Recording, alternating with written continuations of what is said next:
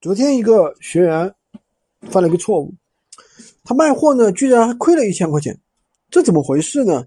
是这样啊，他一个东西发过去之后呢，客户说有问题，但这个客户呢，我怀疑是一个老手，他申做了一个申请，申请是什么？仅退货，那这个就要命了，就是说我这个东西仅退款，说错了啊，就是说我这个东西不退货，仅退款，然后呢，我们这学员没仔细看。以为是退货退款，帮的就同意了，结果上当了。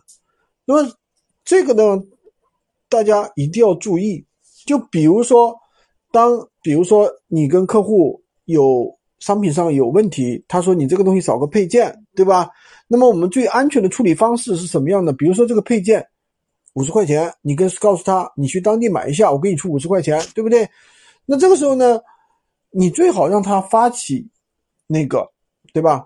这个时候呢，你让他发起那个退货啊是可以的，然后呢，也把金额改一下。这个时候你发起仅退货，把金额改一下，比如说是五十，他把金额改成五十，对吧？然后你同意，对吧？那是别的钱就到你口袋了，就到你这儿来了，就没有任何的风险了。所以说这个点是大家一定要注意的啊！很多新手小白这个点是搞不清楚，有的人就比如说你给了他，比如说这个商品。